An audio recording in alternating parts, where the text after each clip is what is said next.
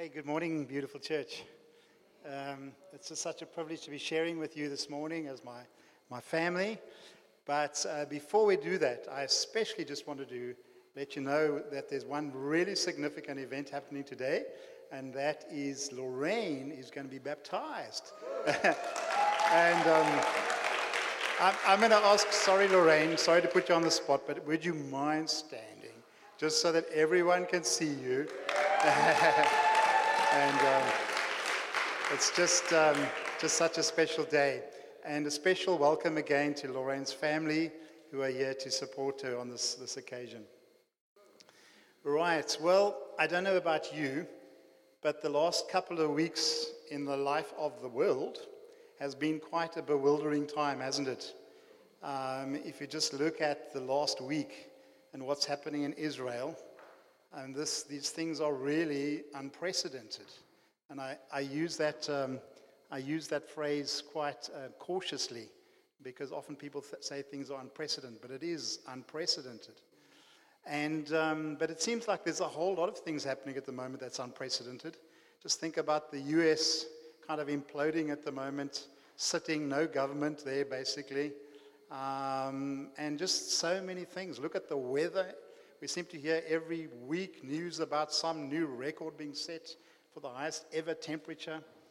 And so things are looking quite bleak in the world at the moment, aren't they? And I'm not saying this to make you feel down or glum or anything, but I believe God wants to build us up and encourage us today and prepare us for whatever difficulties might be coming our way. Now, we might think, well, down in Cape Town, we're immune from all this stuff. Climate change doesn't come our way. Well, who had trouble um, going to Hermanus the last like, week or so? Anyone here? Um, rivers coming across the road, uh, floods at our Josh Gen conference. And then just a few weeks before that, waves like I've never seen before. I've lived in Cape Town my whole life, and um, unbelievable waves um, just um, arriving on the beach. Um, and one of the, the great ironies for me, well, I don't know if you saw the video of the wave washing out in Gordons Bay Beach, Bikini Beach. Now, that was like a little haven for me when I was doing my national service, doing uh, officers training course. I would go to Bikini Beach, never saw any bikinis. Um, but that was like a beautiful little solace for me to get away. And now Bikini Beach, can't even be safe there. And so the question I want to put to you this morning with all these challenges in the world, where is your security going to be? Where is your security going to lie? Because um, the world is, is heading for trouble. And, um, and so that's what we're going to be asking ourselves this morning. Now, the good news is I really have a one point sermon. So if you're keeping notes, there's one point. And um, my, the point of my sermon this morning is that in the midst of this trouble, God would say to us that we are his treasured possession. Now, do you believe that? You are his treasured possession. And when we see these waves pounding around us, whether they are physical waves or something else coming our way, God would want us to know that we are his treasure. Now, there's an amazing thing because in the last four weeks of our church life, it seems like so much has happened. And uh, you'll remember the story, of course, of the, uh, the wind and the storm and everything. And then there's a still voice. Well, four weeks ago, there was a still voice. And um, that was in a service here. As Estienne mentioned, Dane came and preached. And he preached on the, verse, um, 1 Peter 2, verse 9, which we'll have a look at in a moment.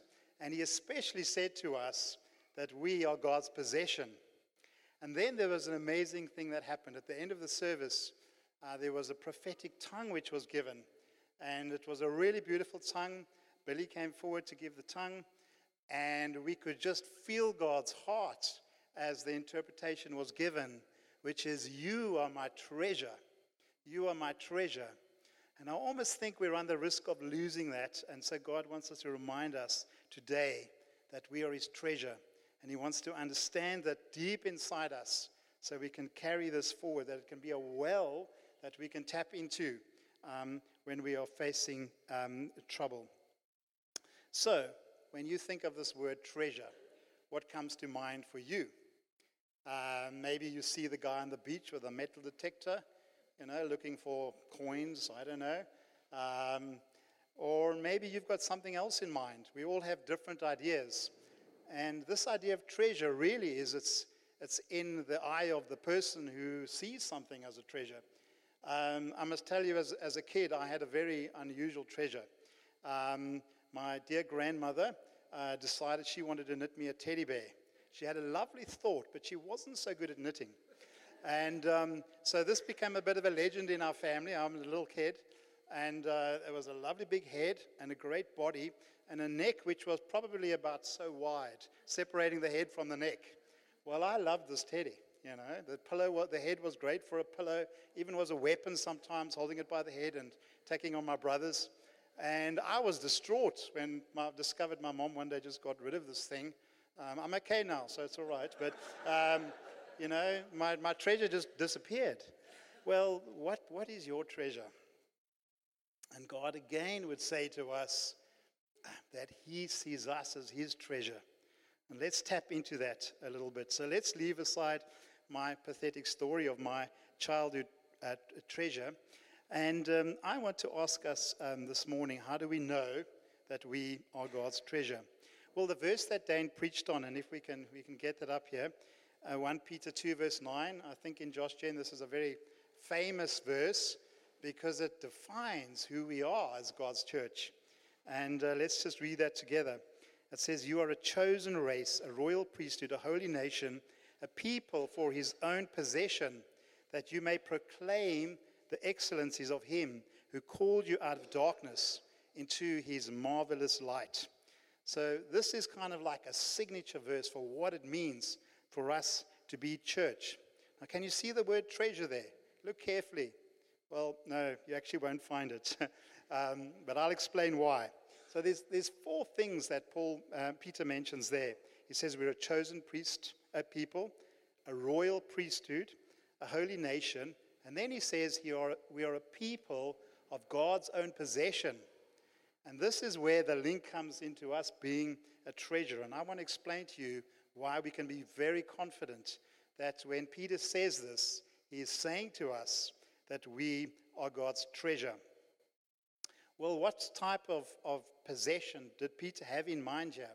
Well, Peter, he was a good Jewish man.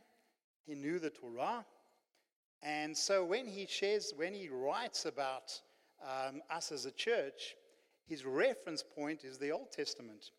And there's an amazing verse in the Old Testament, if we can bring that up quickly, which is Exodus verses 19, in fact, two verses, verses 5 to 6. And this is what it says. And now I've just noticed the parallel between what Peter says and what's written in uh, Exodus.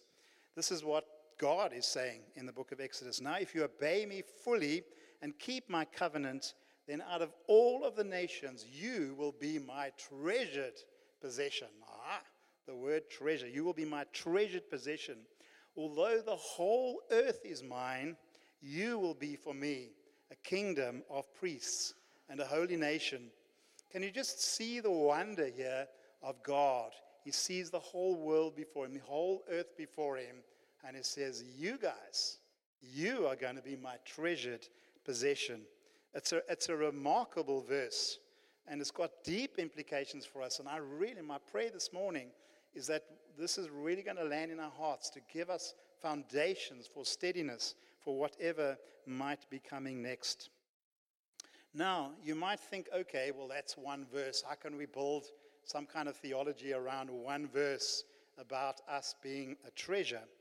Well, now that we've made the link to this verse in the Old Testament, it's almost like there's a, there's a vein that we can start to tap into. There's, there's silver and gold. And um, if we have a look, for example, at um, the book of Deuteronomy specifically, this idea of us being God's treasure comes up again and again.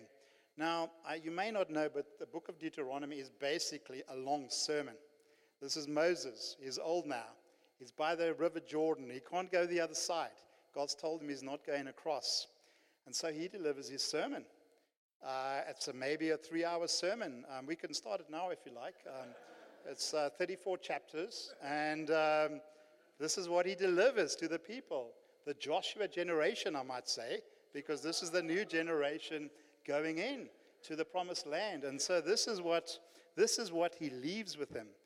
And he gives them law after law. Now you might thinking, okay, that's crazy. Like laws like you can't eat rabbits, for example. You know, interest, interesting, interesting laws. But the heart of God, there's something else here. If you see the thread which is through all of this, God says, if you obey me, you will be blessed, you will prosper, uh, you will be fruitful, you will be a blessing to others. There's this amazing theme how God says, Obey me, my people, and you're going to be a blessing. And so we can see here a motivation. Excuse me, why do we obey? Well, humanly speaking, that's cool. We get blessed. But if we dig deeper, we see a few occasions where we really see the heart of God. And it's, it's like God has planted these verses in to keep on reminding us what this is all about. Why is God offering to bless us in the way He has? And there's three verses. It's almost like a repetition.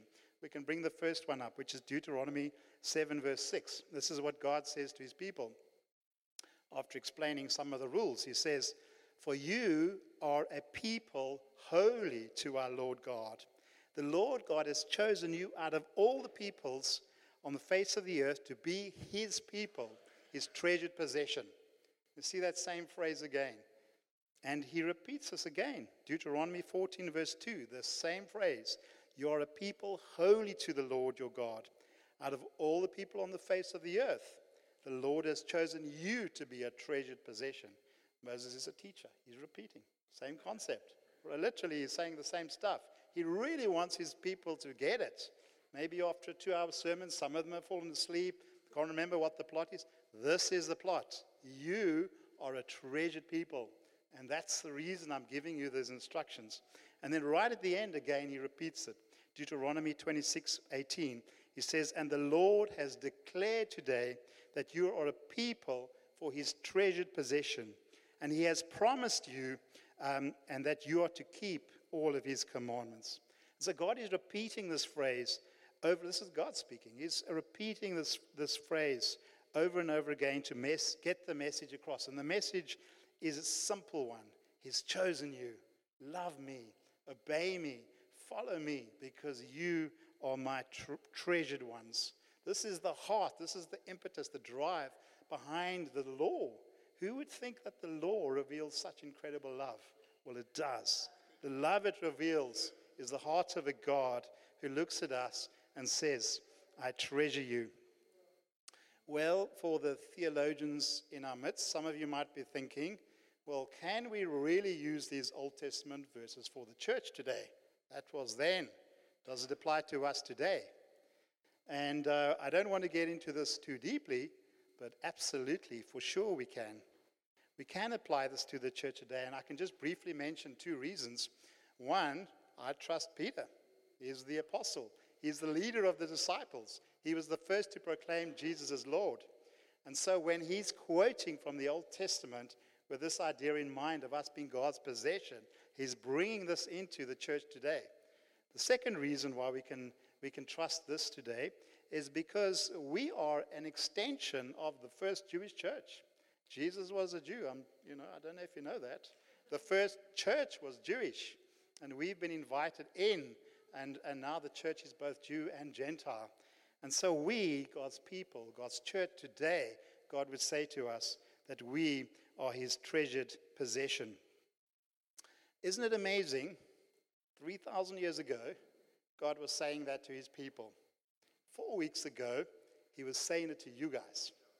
God's Holy Spirit came and prophetic tongue was given to tell you, to declare over you that you are his treasured possession. Isn't that a hallelujah moment? So I want you to declare now. This is how it goes. We are God's treasure. Can you say that? We are God's treasure. Now I want you to look at the person next to you who might not look like a treasure and say, You are God's treasure.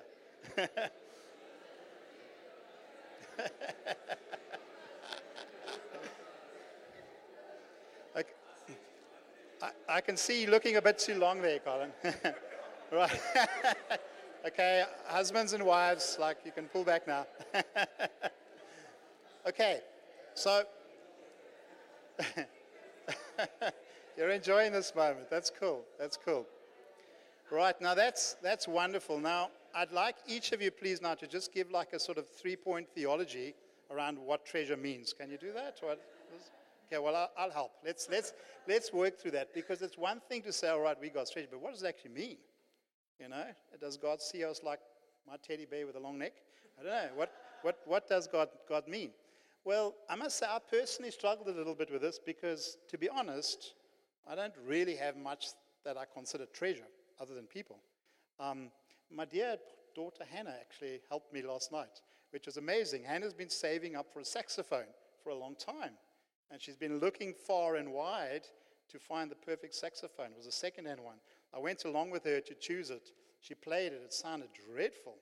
And she said, no, no, this is a cool saxophone. What do I know? um, and um, she said, no, this just needs some servicing and it's going to be repaired. It's going to be a beautiful saxophone.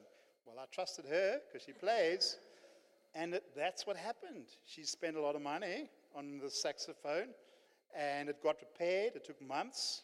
And this beautiful saxophone arrived last night. And Hannah walked in the door and I thought, ah, here's a treasure. I could just see, where's Hannah? I can't see you.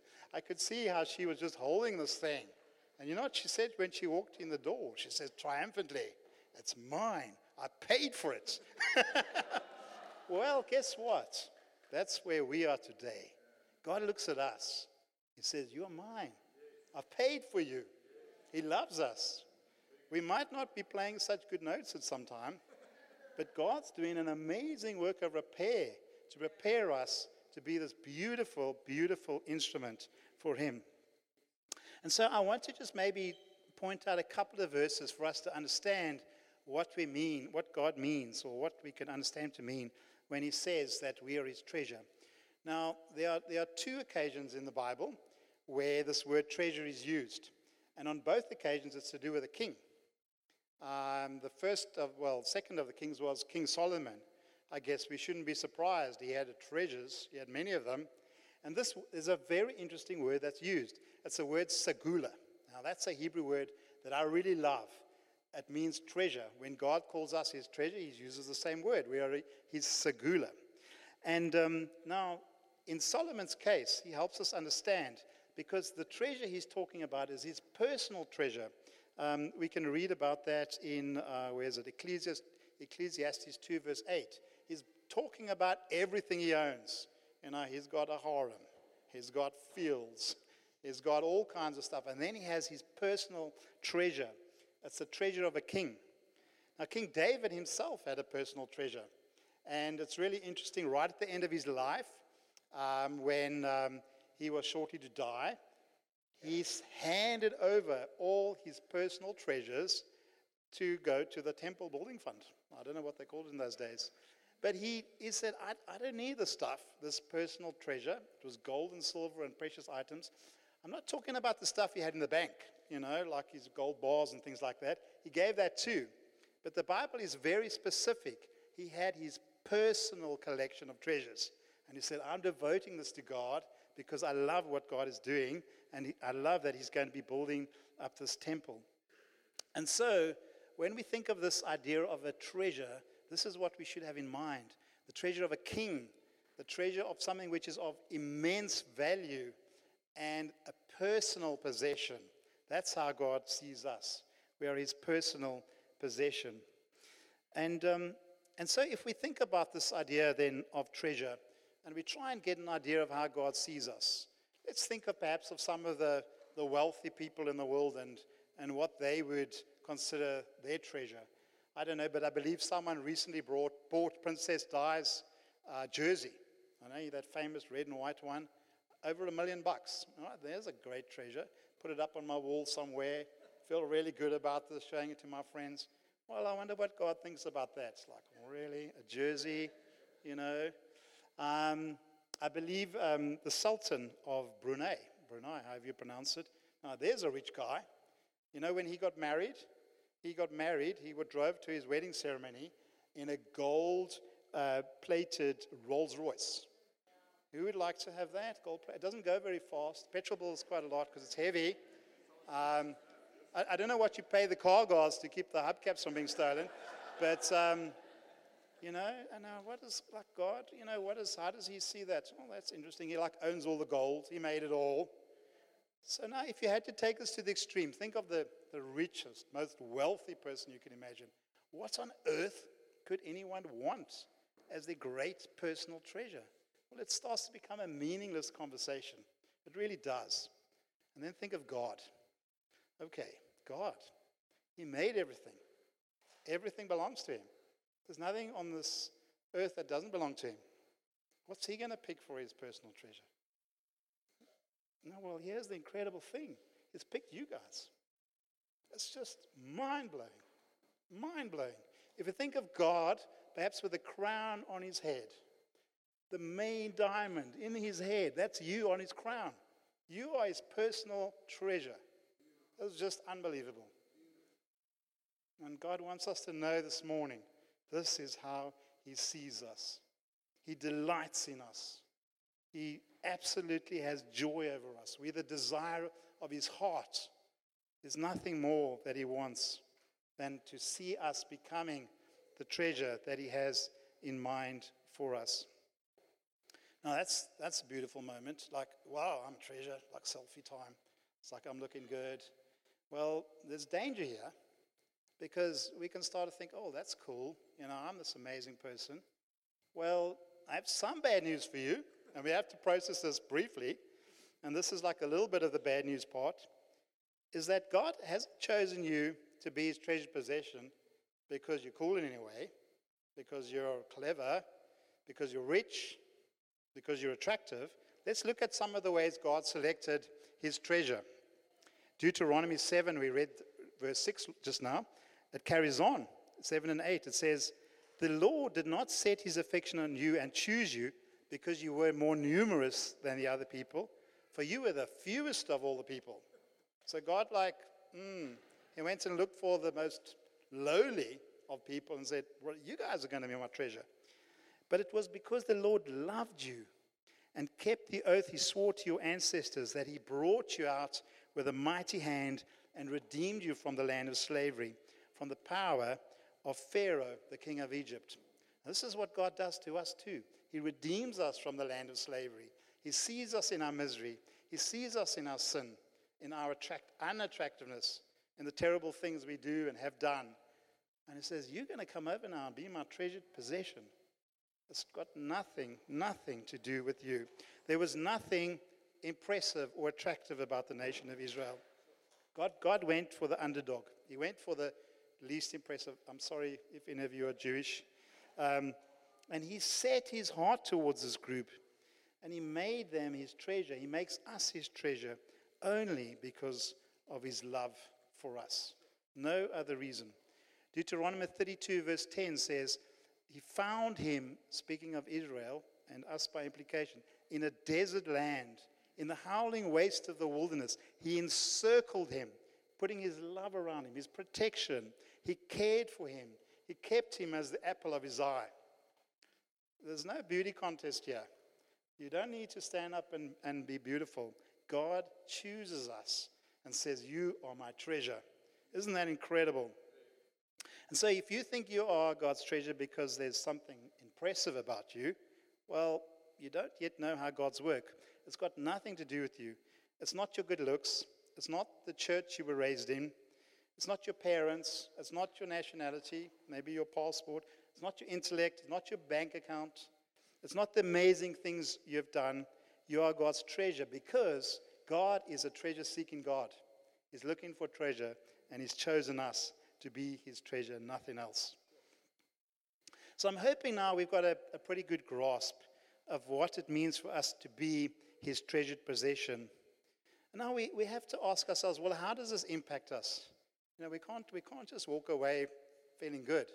This, this is something that God wants to plant in us that we can carry forward as a people. And I think the first thing this does is it gives us a tremendous comfort and security.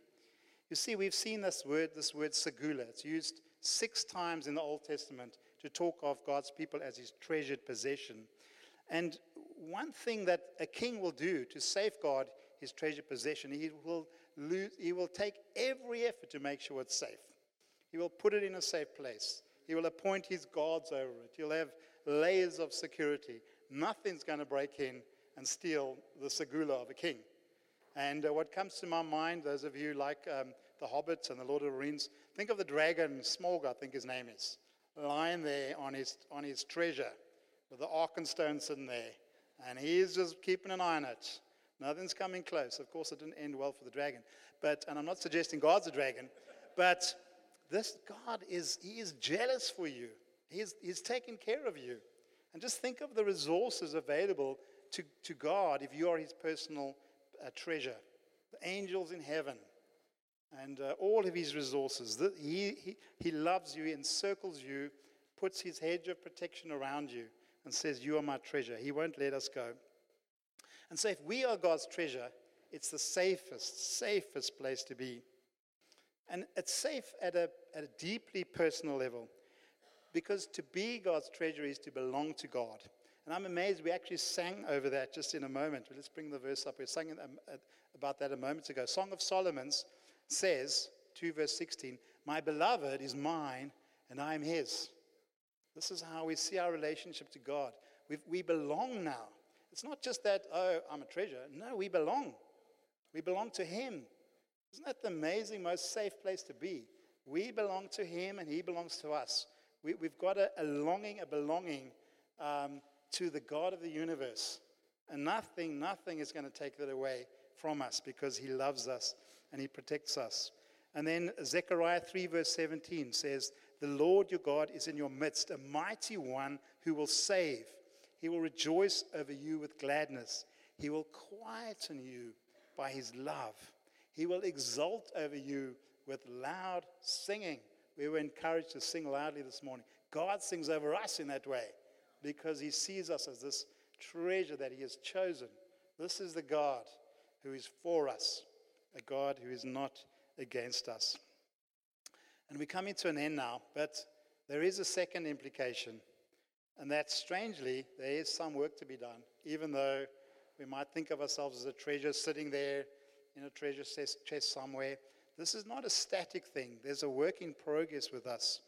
And it's interesting that we, when we read about this treasure in the book of Deuteronomy, that the verse tells us an interesting thing. It's, it's a little bit awkward the way it comes across. He says he chose us to be a people for God's treasured possession. It's like, I'm setting my eyes on you. This is where we're going. You're treasured now, but you, there's a journey. You're going to be set apart and you're going to be this treasure for me. Um, and it's a subtle difference, but it's important. Um, and um, it's not that simply we are inherently a treasure. It's not just that God says, oh, look at those guys, they're treasures. No, no, He looks at us and He says, You are set apart to be my treasure. And I think here of, um, of the prodigal son. You know, I guess he didn't think he was a treasure when he came back with his, um, you know, his head down, um, shoulders sagging. And his father says, Come to me, I'm going to put this ring on your finger because you're my treasure. Um, and so God acts and he, he moves to make us something that we're not. That's a wonderful thing. It's not just pretend, like, okay, you're now my treasure. He really makes us something of value. And that's how, we, how he sees us. And there's an interesting verse. Um, this is perhaps one of the last verses um, in the Bible that talks about us being a treasure, a segula. Malachi 3, verse 17 it's got a very interesting phrase. It says, They shall be mine, says the Lord of hosts, in the day when I make up my treasured possession. This is an incredible thought that even though we are God's treasure now, God is assembling something beautiful, even more beautiful. And of course, we know now that the thing that He's putting together is a bride um, and the most beautiful ornaments for the bride with the most beautiful dress. It's a glorious thing. God is preparing us to be. And so, though we are of value to Him now inherently, He looks on us and He says, You are my treasure. He's converting us into a real treasure, something that really is of value. It's like God is a master jeweler and He's, he's putting this, this thing of immense value together. And what this reminds me of is um, Ephesians 1, verse 18, which I've always thought is an amazing verse. It says, I pray, and this is going to be the prayer of our hearts now as we come to an end. I pray that the eyes of your heart may be enlightened in order that you may know the hope to which He has called you, the riches of his glorious inheritance in his holy people. It's not talking about our inheritance, it's talking about his inheritance. Isn't this amazing? God is saying, You guys are my inheritance. And he's rejoicing over that. And so the glory of that comes our way. We enjoy an inheritance too because God gets us. It's just such an incredible thing. And so there's, there's a movement here. God is turning us into something which is truly, truly of value. And so as we come to an end here, I, I have three questions that I want you to consider. And some of them might be simple for you to answer, others might be more challenging. The first question I want to ask is Do you count yourself amongst God's treasured possession? This is the most important question you can ask yourself. Because when everything comes to an end, when the waves have finished crashing on the shore, uh, when the walls in Israel have come to an end, whatever that end looks like, um, the bad news is, or the good news, there is only going to be a treasured possession.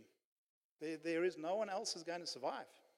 God, we have to run to Him because this is how we, uh, we achieve our salvation. This is how we escape the calamity that's coming our way. And so we, we must not have any doubts about this. And so I would, I would urge you this morning if you're not sure if you're part of God's treasured possession, come and talk to one of us this morning, one of the elders, myself, and be sure because today could be the day that God says to you, You are my treasured possession. Wouldn't that be wonderful? Think about that and respond today. Don't let that go.